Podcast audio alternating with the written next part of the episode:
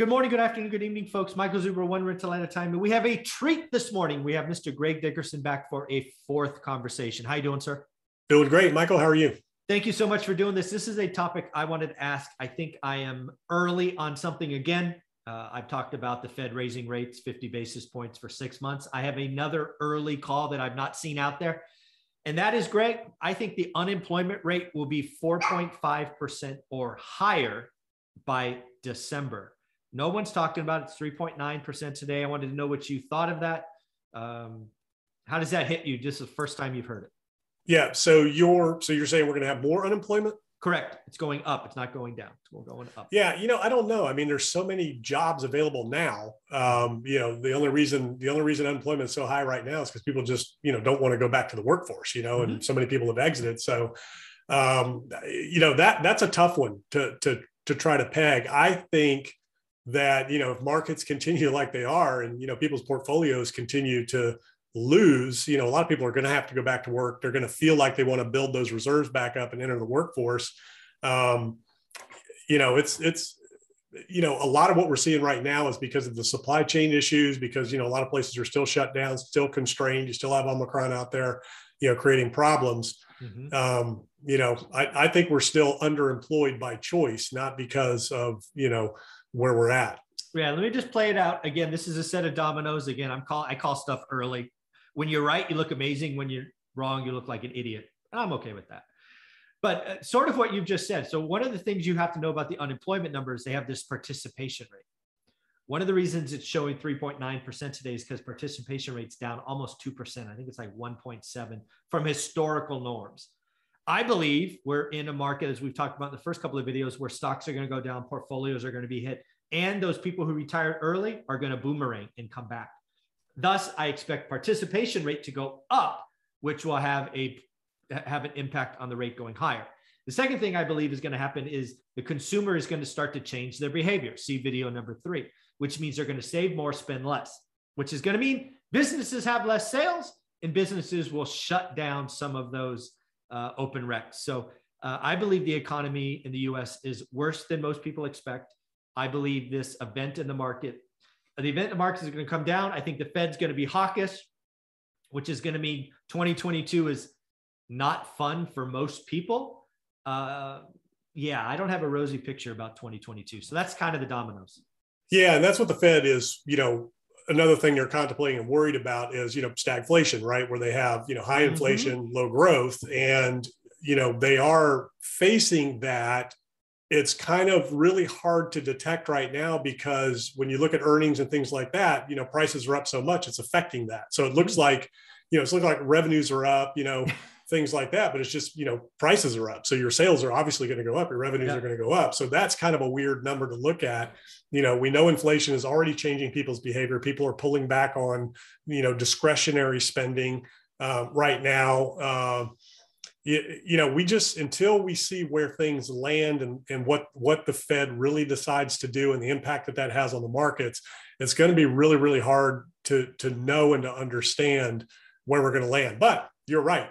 If you know we continue to see devaluation in assets housing markets things like that where people's wealth is really really affected and destroyed um, you know that's going to affect their spending habits um, you know which will affect growth you know which in turn affects employment. So i think we're so underemployed right now kind of like housing we're so undersupplied or yeah undersupplied right now that the demand dynamics the employment dynamics are kind of off mm-hmm. and until that kind of works itself out i don't think we're really going to know but um, you know there's a ton of people ready to go back to work i think or able to go back to work if they get to the point to where you, you know they have to and they're mm-hmm. worried about their retirement account their savings and their wealth.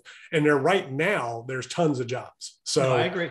I agree. it's kind of like housing you know? There there's so much demand out there and there's so few houses but as soon as that you know interest rate you know conundrum flips mm-hmm. and prices start to come down you know, what does that look like? You know? Yeah, there's two things I'm watching there. Earlier, I think in the third episode, I talked about the 201k being a joke.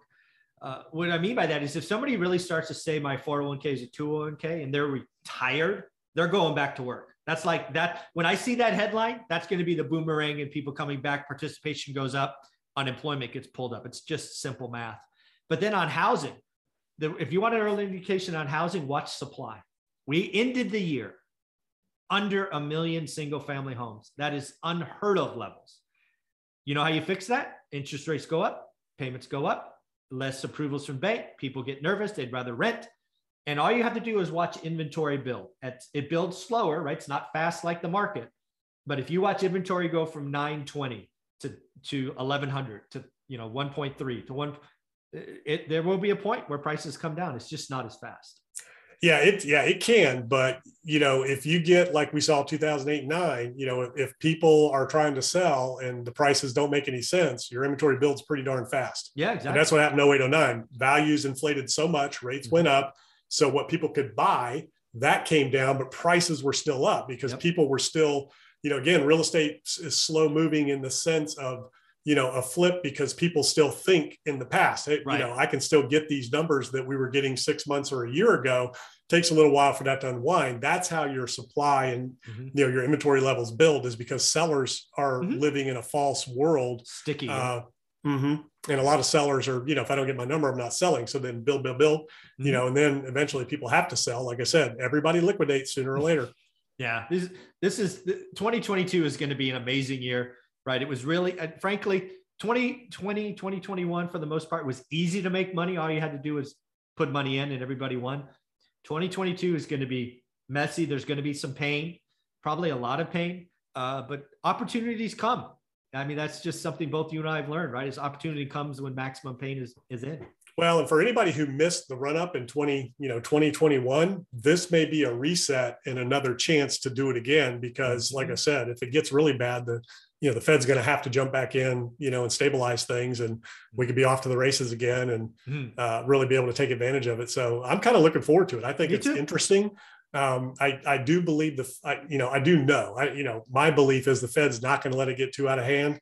Maybe they let it get down to 30, 40 percent in terms of devaluation in the markets uh, before they jump in and intervene. The problem is there's only so much they can do, yeah. you know, because they have to keep inflation in check. So that's the caveat, you know, to all of this is you know they have to control inflation they have to do something about that so there's really only so much they can do and which leads to your point that if they can't do anything prices stay high markets are bad you know people have to go back to work but yet the economy is contracting so there won't be any work that's when you got a real problem exactly that's when you've got you know recession yeah. borderline yeah you know I, who knows where it goes from there I've been calling a recession. I, I, think a recession is in the making before the first half of 2023.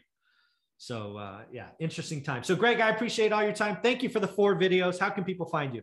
Yeah, gregdickerson.com. That's where all my info lives. YouTube channel podcast. You can find the links there and uh, go check it out. Thank you, buddy. I appreciate it.